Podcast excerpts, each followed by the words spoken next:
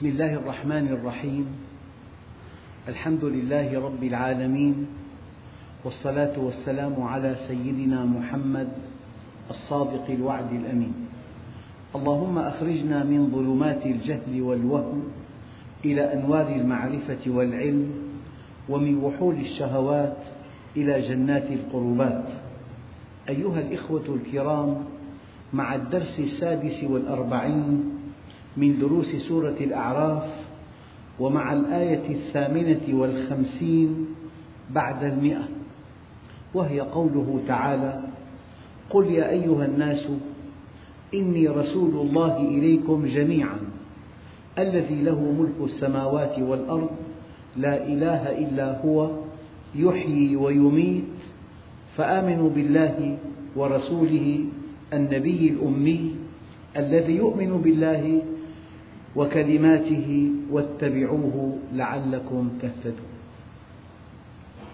أيها الإخوة الحقيقة الأولى في هذه الآية أن كل أنبياء الله جل جلاله أرسلهم الله إلى أقوامهم إلا أن النبي وحده هو خاتم الرسل وخاتم الأنبياء ورسالته خاتمة الرسالات وكتابه خاتم الكتب أرسله الله لكل البشر أجمعين.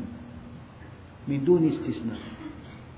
والدليل أن القرآن الكريم يخاطب كل الناس في مئتين وست عشرة آية يقول يا أيها الناس يخاطب الناس جميعا يخاطب الأمم جميعا الشعوب جميعا. لكن النبي عليه الصلاة والسلام قال في حديث جابر الذي أخرجه الإمام البخاري ومسلم والنسائي قال عليه الصلاة والسلام أعطيت خمسا لم يعطهن أحد قبلي. كان كل نبي يبعث إلى قومه خاصة وبعثت إلى كل أحمر وأسود. يعني إلى كل الشعوب على اختلاف ألوانها وأجناسها وأعراقها وطوائفها. وأحلت لي الغنائم ولم تحل لأحد قبلي وجعلت لي الأرض طيبة وطهورا ومسجدا. في أي مكان بصلي؟ فأيما رجل أدركته الصلاة صلى حيث كان ونصرت بالرعب على العدو بين يدي مسيرة شهر. لكن أمته من بعده التعليق. حينما تركت سنته هزمت بالرعب مسيرة عام. ونصرت بالرعب على العدو بين يدي مسيرة شهر وأعطيت الشفاعة وفي رواية ثانية أعطيت خمسا لم يعطهن أحد من الأنبياء قبلي. نصرت بالرعب مسيرة شهر وجعلت لي الأرض مسجدا وطهورا. فأيما رجل من أمتي أدركته الصلاة فليصلي وأحلت لي الغنائم ولم تحل لأحد قبلي. وأعطيت الشفاعة وكان النبي يبعث إلى قومه خاصة وبعثت إلى الناس عامة. هذا معنى قوله تعالى يا أيها الناس. أيها الإخوة لأنه بعث إلى الناس عامة. إذا ينبغي أن تكون معجزته مستمرة لأن كل معجزات الأنبياء السابقين معجزات حسية. كتألق عود الثقاب تألقت وانطفأت وأصبحت خبرا. يصدقه من يصدقه ويكذبه من يكذبه. إلا أن النبي عليه الصلاة والسلام لأنه لكل الأمم والشعوب ولنهاية الدوران وحتى قيام الساعة إذا ينبغي أن تكون المعجزة وهي شهادة الله له بأنه رسوله مستمرة ولن تكون مستمرة إن كانت حسية. ينبغي أن تكون عقلية. لذلك الإعجاز العلمي في القرآن هو المعجزة المستمرة بمعنى أن القرآن الكريم أشار إلى حقائق كشفت بعد ألف وأربعمائة عام. والحديث عن هذا حديث طويل له وقت آخر إن شاء الله. إذا قل يا أيها الناس إني رسول الله إليكم جميعا. رسول من؟ رسول جهة أرضية الذي له ملك السماوات والأرض والسماوات والأرض هي الكون والكون ما سوى الله.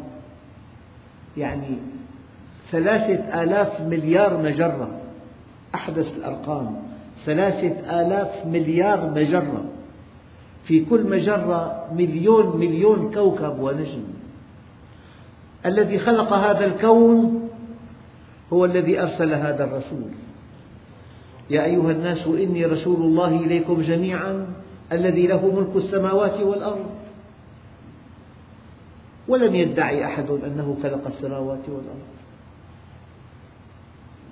لا إله إلا هو. يعني أنت أحيانا تستمع إلى صوت. من هذا الصوت تعرف من القائل.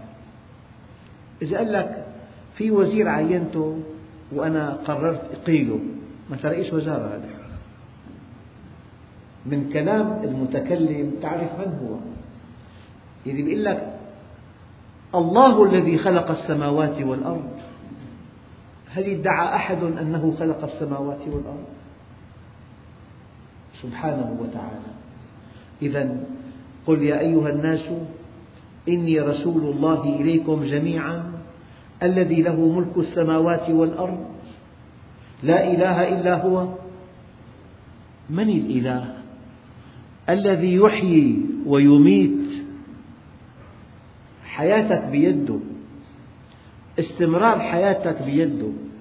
سلامة حياتك بيده. كمال حياتك بيده. من حولك بيده.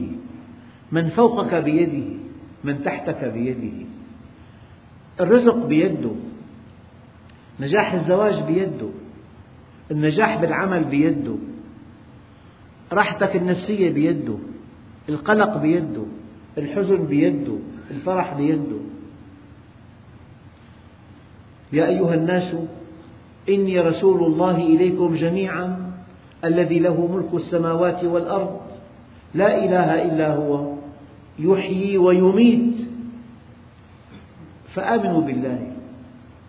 آمن به خالقا آمن به ربا آمن به مسيرا آمن به موجودا. آمن به واحدا آمن به كاملا.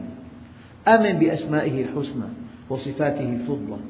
آمن أن كماله كمال مطلق. آمن أنه ذات كاملة.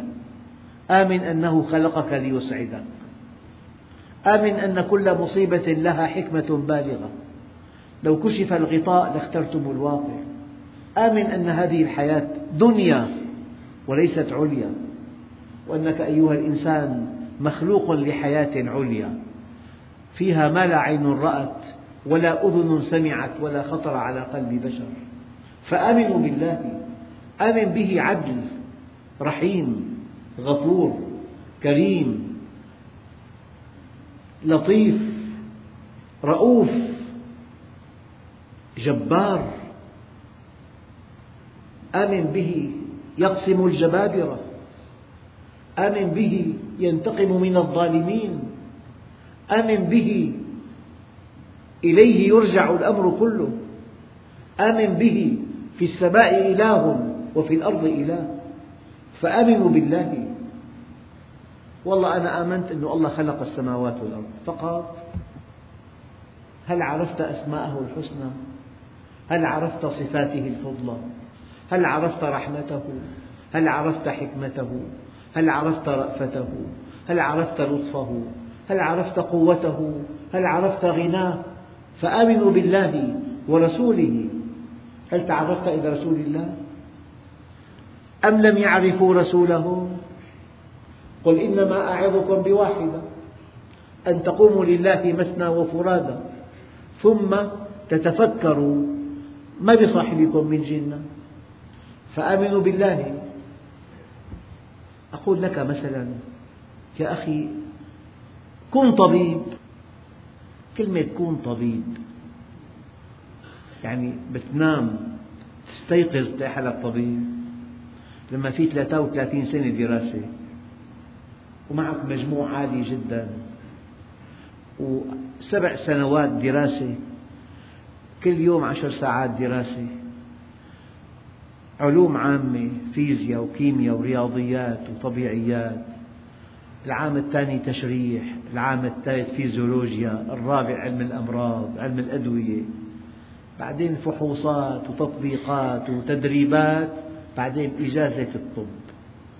سبع سنوات وخمسة فوقهم. بترجع بالأربعة وأربعين خمسة وأربعين معك بورد. تكتب جنب اسمك الدكتور فلان. بدك مرتبة تحصل بها على الجنة إلى أبد الآبدين. من دون جهد من دون ما تحضر درس علم من دون درس علم من دون مطالعة كتاب من دون سؤال وجواب معظم الناس مرتاحين. يوزع ألقاب على الناس. يتوهم أنه مؤمن. وله خمسين معصية. أيها الإخوة فآمنوا بالله. في جهد سلعة الله غالية. جنة تريدها بلا عمل بالأمل بالدعاء. بركعتين بليرتين وعايش كما تريد وكما تشتهي. لا في انضباط لا في كسب المال ولا في إنفاق المال ولا مع النساء. وتريد جنة عرضها السماوات والأرض. ألا إن سلعة الله غالية؟ بضرب مثل أعيده كثيرا. دخلت لأضخم محل السجاد. تريد سجادة أراد صاحب المحل. بدي أتقل الثانية الثالثة الرابعة. أطلعك على مئة سجادة بدك أتقل أخذك لمحل ثاني. أعلى. فرجاك بقى الأصلي. اللي بحق كل وحدة مليونين ثلاث ملايين عجبتك وحدة. قلت له بتاخذ حقها خمس ليرات. تطلع بالمحل سالم. تطلع من محل سالم تطلع. ثلاث ملايين بدك إياها بخمس ليرات. والله الجنة أعظم. بدك حياة أبدية بالجنة. وما لك مستعد تحضر درس علم. أما مسلسل يمنع التجول بصير وقت المسلسل. أربع ساعات. أما درس علم ساعة تعرف ربك فيه. وضع المسلمين وضع متعب جدا وضع مؤلم جدا. قل يا أيها الناس إني رسول الله إليكم جميعا الذي له ملك السماوات والأرض. رسول من؟ يعني دولة عظمى الأولى بالعالم تلاقي سفيرة محترم احترام مذهل. سفير كذا سفير الدولة العظمى السفير يأخذ مكانته من دولته من قوة دولته من هيمنة دولته. ورسول الله رسول من؟ رسول خالق السماوات والأرض. قل يا أيها الناس إني رسول الله إليكم جميعا. من هو الله؟ الذي له ملك السماوات والأرض. ولم يدعي أحد أنه خلق السماوات والأرض. لا إله إلا هو يحيي ويميت. فآمنوا بالله آمن به خالقا ومسيرا وممدا آمن به موجودا وواحدا وكاملا آمن بأسمائه الحسنى وصفاته الفضلى. فآمنوا بالله ورسوله النبي الأمي أميته وسام شرف. لأن الله تولى تعليمه. ولأن وعاء النبي عليه الصلاة والسلام ما أراد الله أن يكون فيه من ثقافات الأرض كله من وحي السماء. لو أن النبي درس بالمراكز العلمية في حياته في عهده كلما قال حديثا يقال له يا رسول الله هذا من الوحي أم من عندك؟ وما كنت تتلو من قبله من كتاب ولا تخطه بيمينك. إذا لارتاب المبطلون. وعاء النبي عليه الصلاة والسلام ممتلئ من وحي السماء. وما ينطق عن الهوى إن هو إلا وحي يوحى. وعاء النبي ممتلئ من وحي السماء. لذلك أمية النبي وسام شرف له. لأن الله تولى تعليمه. علمه شديد القوى. أما نحن إن كنا أميين فأميتنا وصمة عار بحقنا. ما في طريق للعلم إلا بالتعلم. فلو واحد ما تعلم جاهل. أما النبي وحده يأخذ بعض العلماء بعض أحاديثه يدرسونها يمنح درجة دكتوراه بامتياز لأنه شرح بعض أحاديث رسول الله. يا أيها الأمي حسبك رتبة في العلم أن دانت لك العلماء. فآمنوا بالله ورسوله النبي الأمي الذي يؤمن بالله وكلماته واتبعوه لعلكم تهتدون. لعلكم تهتدون إلى سر وجودكم إلى علة وجودكم إلى أنكم خلقتم لجنة عرضها السماوات والأرض. لعلكم تهتدون إلى سلامتكم وسعادتكم. أيها الإخوة الشيء اللطيف بالقرآن ما يسمى الآن بالموضوعية. يعني هناك من يعمم والتعميم من العمى. قال تعالى ومن قوم موسى. وبعض قوم موسى أمة يهدون بالحق وبه يعدلون. يعرفون الحقيقة يتبعون الحق منصفون من أهل العدل والإنصاف. كلمة من لا تعمم. لا تقل كل أهل هذه البلدة فسقا إياك أن تقول هذا. لا تقل كل الأغنياء بخلاء إياك أن تقول هذا. هذا كلام واحد أعمى. قل بعضهم. بعضهم في أعلى درجة من السخاء والتواضع. قل بعض أهل مدينة ما انحرفوا والبعض الآخر بأعلى درجة من الانضباط. إياك أن تعمم فالتعميم من العمى. شوف دقة القرآن. ومن قوم موسى. أمة يهدون بالحق وبه يعدلون. ثم يقول الله عز وجل وقطعناهم اثنتي عشرة أسباطا أمما. يعني نسل سيدنا يعقوب. جاءوا أحد عشر كوكبا والمتكلم 12 يا أبت إني رأيت أحد عشر كوكبا والشمس والقمر رأيتهم لي ساجدين. فسيدنا يعقوب نسله معنى الأسباط يعني ابن الولد. وقطعناهم اثنتي عشرة أسباطا أمما. تقول جاءت امرأتان اثنتان. وجاء رجلان اثنان فاثنتي مؤنث. بعضهم قال لأن كل جمع مؤنث وبعضهم قال السبط هو القبيلة والقبيلة مؤنثة كل سبط صار أمة. اثنا عشر ولدا كل ولد صار أمة. وانتشروا في بلاد الأرض. ولحكمة بالغة بالغة ليس لهم وطن. ثم يقول الله عز وجل وأوحينا إلى موسى إذ استسقاه قومه. يبدو أن الحديث الآن عن رحلة اليهود في التيه الآن تاهوا في الصحراء. في أثناء هذا التيه شعروا بحاجة كبرى إلى الماء. عطشوا وأوحينا إلى موسى إذ استسقاه قومه أي طلبوا السقيا. الحاجة الأولى الهواء. لكن لحكمة بالغة بالغة الهواء ليس ملك أحد. لو كان يملك في فواتير كنا قد هلكنا. يرفع السعر نستنشق هواء ما فيه. نختنق ساعتها الهواء لا يملك.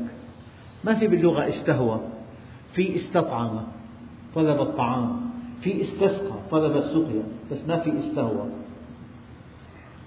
فطلب الهواء الحاجة الأولى.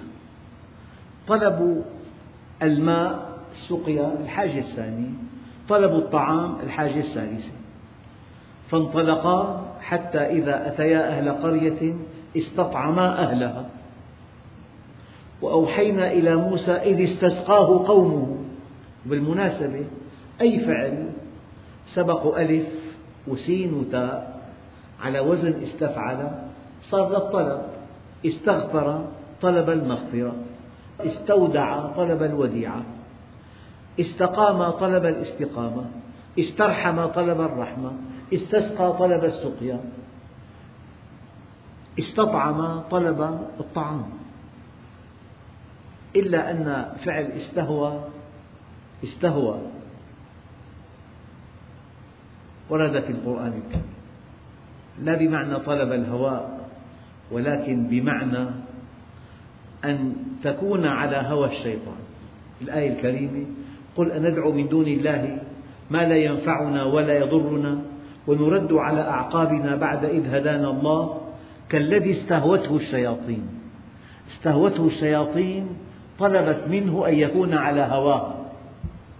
الشيطان يوسوس بالمعاصي والآثام في الأرض حيران. له أصحاب يدعونه إلى الهدى. ائتنا. قل إن هدى الله هو الهدى. وأمرنا لنسلم لرب العالمين. إذا وأوحينا إلى موسى إذ استسقاه قومه أن اضرب بعصاك الحجرة فانبجست يعني انفجرت منه اثنتا عشرة عينا لكل سبط عين. يبدو أنهم متشاكسون فكل واحد له عين خاصة. وفي استنباط آخر أن كمية الماء في كل عين مساوية للثانية. حتى ما يختاروا هي إلي هي إلك حتى ما يكون في تنازع الكميات متساوية وكل سبط له عين. لكن في ملمح آخر دقيق. يعني لما لما سيدنا موسى شوف ضرب البحر بعصاه أصبح طريقا يبسا. ضرب اليبس بصحراء بعصاه أصبح ماء زلالا. ضربة واحدة. تحول الماء إلى صخر والصخر إلى ماء. هذا من طلاقة القدرة الإلهية. عمل واحد. يحول الصخر إلى ماء. أن يضرب بعصاك البحر. فأصبح البحر طريقا يبسا. اضرب بعصاك الحجر. فانبجزت منه. اثنتا عشرة عينا يعني كن فيكون عمل واحد والآن الماء قلته بلاء وكثرته بلاء. التسونامي ماء. أحرق الأخضر واليابس. الفيضانات تدمر كل شيء. الريح منعش في رياح مميتة. إذا فانبجست منه اثنتا عشرة عينا قد علم كل أناس مشربهم. أما الآية الثانية فأوحينا إلى موسى أن اضرب بعصاك البحر فانفلق فكان كل فرق كالطود العظيم. العصا واحدة والضرب واحد. ضربت بالعصا المياه فأصبحت طريقا يبسا. وضربت بالصخر العصا فأصبح ينابيع شتى الله عز وجل أكرمهم بهذه الرحلة جعل لكل سبط عينا ولكل سبط غمامة سحابة تظلله من أشعة الشمس ولكل سبط نقيبا وكل مجموعة لهم نقيب. والتبليغ تسلسلي في نظام. وظللنا عليهم الغمام وأنزلنا عليهم المن والسلوى. قال المن مادة بيضاء حلوة الطعم. والسلوى طائر من رتبة الدجاجيات وحدته سلوات وهو السمان أو السمان بمعنى واحد. هذا الطير لا يربيه أحد يأتي مهاجرا. وأنزلنا عليهم المن والسلوى. يعني حاجاتهم كلها. ماء غمام من وسلوى. ظل ظليل. وماء وفير. وطعام طيب. لذلك قال لبيت حاجاتهم قدرا لا كسبا. هلا واحد حتى يشتري طعام تكون له حرفة وله دخل. حتى يرتاح له بيت دافع ثمنه. فكل مقتنيات الإنسان كسبية. أما هؤلاء في هذه الرحلة الماء من قدر الله لهم والغمام من قدر الله لهم والطعام من قدر الله لهم. في حلويات أعتقد تصنع في بعض الأقطار اسمها المن والسلوى كلوا من طيبات ما رزقناكم. وما ظلمونا ولكن كانوا أنفسهم يظلمون.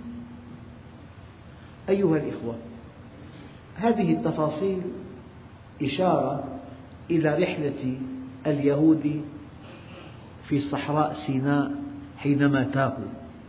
الله عز وجل أدبهم بأنهم عبدوا العجل ثم أكرمهم بالماء والطعام والظل الظليل.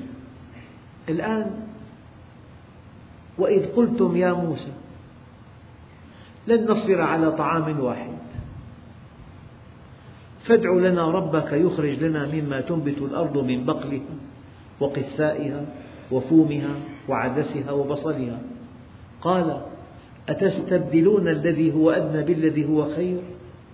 اهبطوا مصرا فإن لكم ما سألتم وضربت عليهم الذلة والمسكنة وباءوا بغضب من الله ذلك بأنهم كانوا يكفرون بآيات الله ويقتلون النبيين بغير الحق ذلك بما عصوا وكانوا يعتدون. لما ضجروا من أنفس طعام ومن أطيب إكرام قال الله لهم وإذ قيل لهم أسكنوا هذه القرية. أسكنوا أية قرية؟ أية مدينة؟ وكلوا منها حيث شئتم.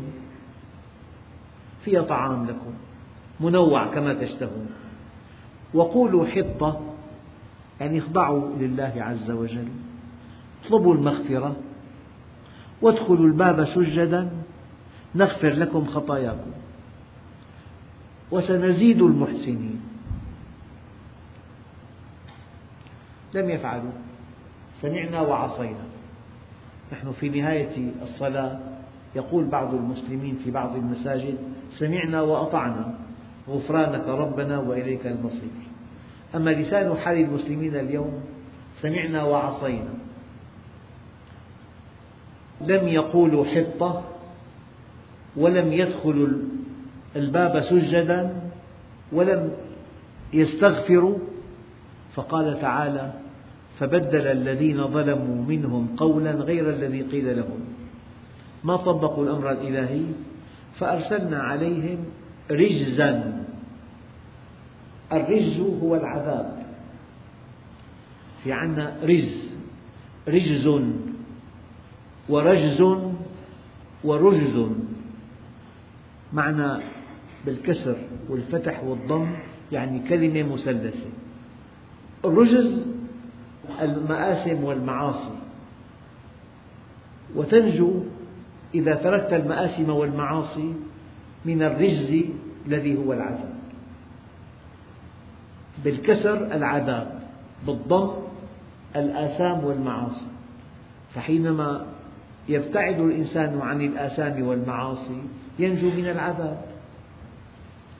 فبدل الذين ظلموا منهم قولا غير الذي قيل لهم أي لم يطبقوا الأمر الإلهي فأرسلنا عليهم رجزا يعني عذابا من السماء بما كانوا يظلمون أيها الإخوة أريد أن أؤكد لكم أن كل قصص القرآن الكريم هي لمن؟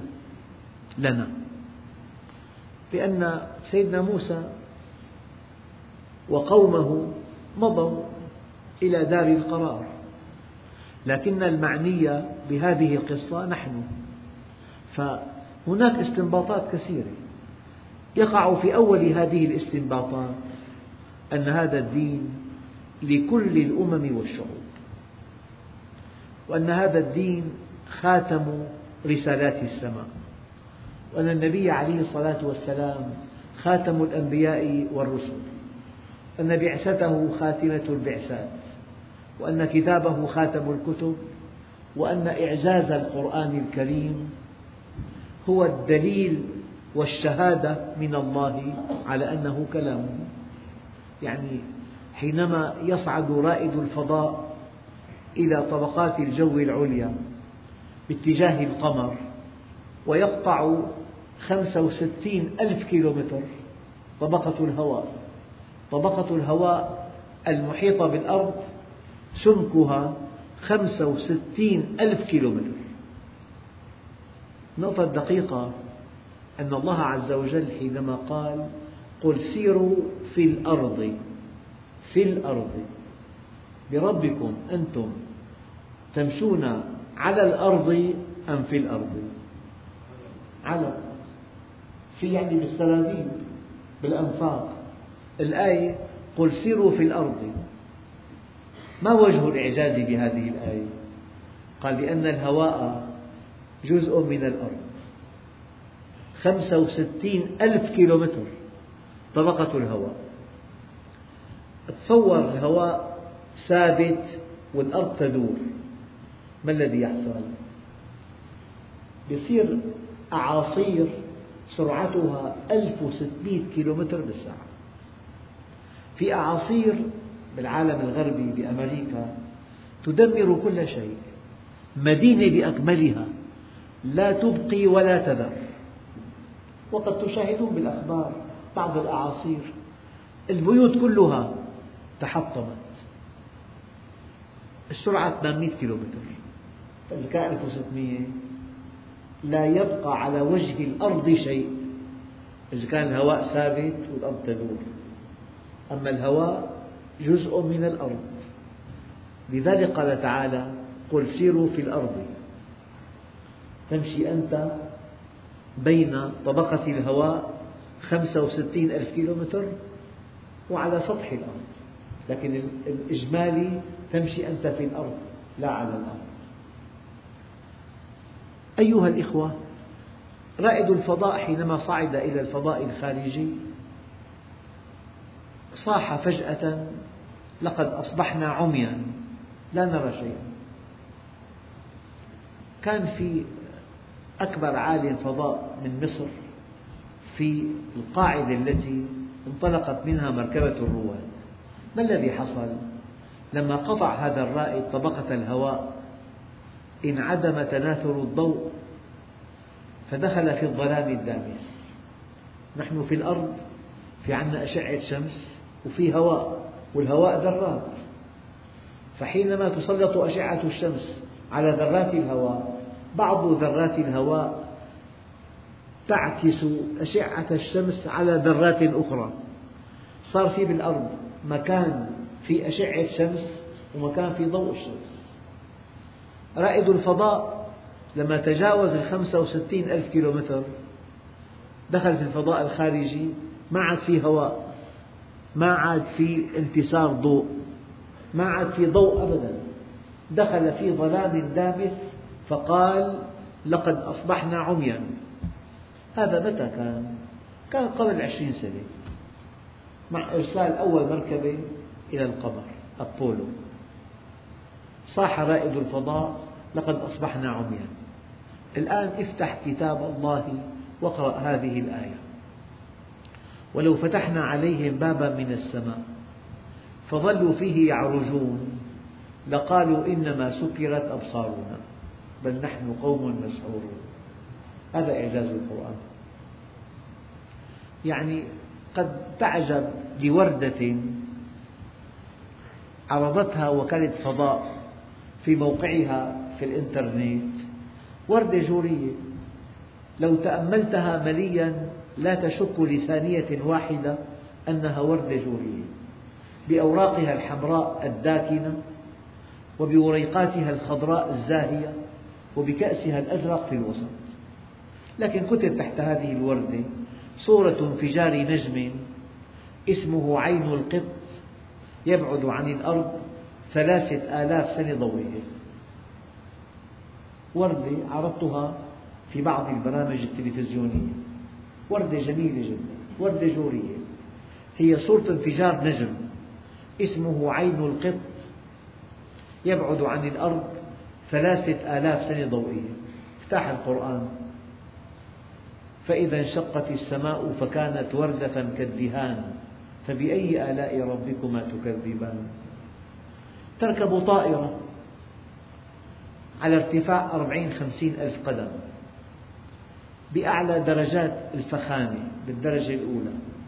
طعام وشراب ومسليات وفواكه وعصائر وصحف ومجلات ومقعد وسير وتكييف وإنترنت وفضائيات وقنوات.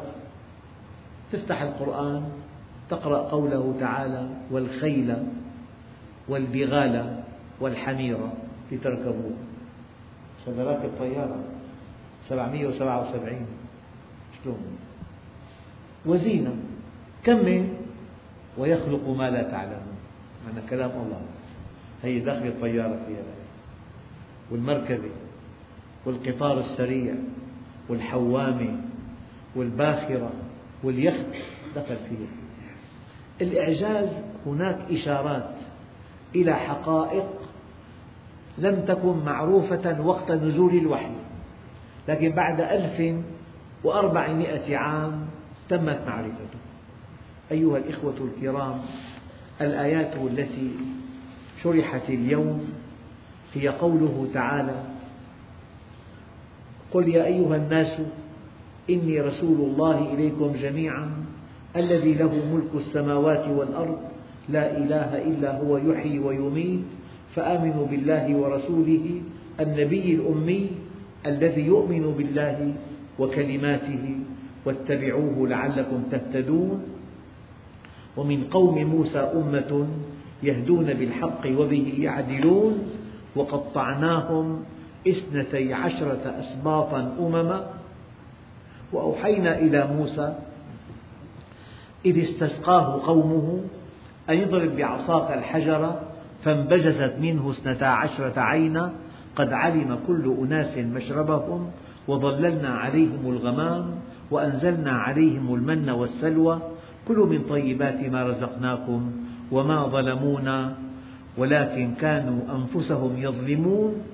وإذ قيل لهم اسكنوا هذه القرية وكلوا منها حيث شئتم وقولوا حطة وادخلوا الباب سجدا نغفر لكم خطاياكم وسنزيد المحسنين. فبدل الذين ظلموا منهم قولا غير الذي قيل لهم فأرسلنا عليهم رجزا من السماء بما كانوا يظلمون والحمد لله رب العالمين.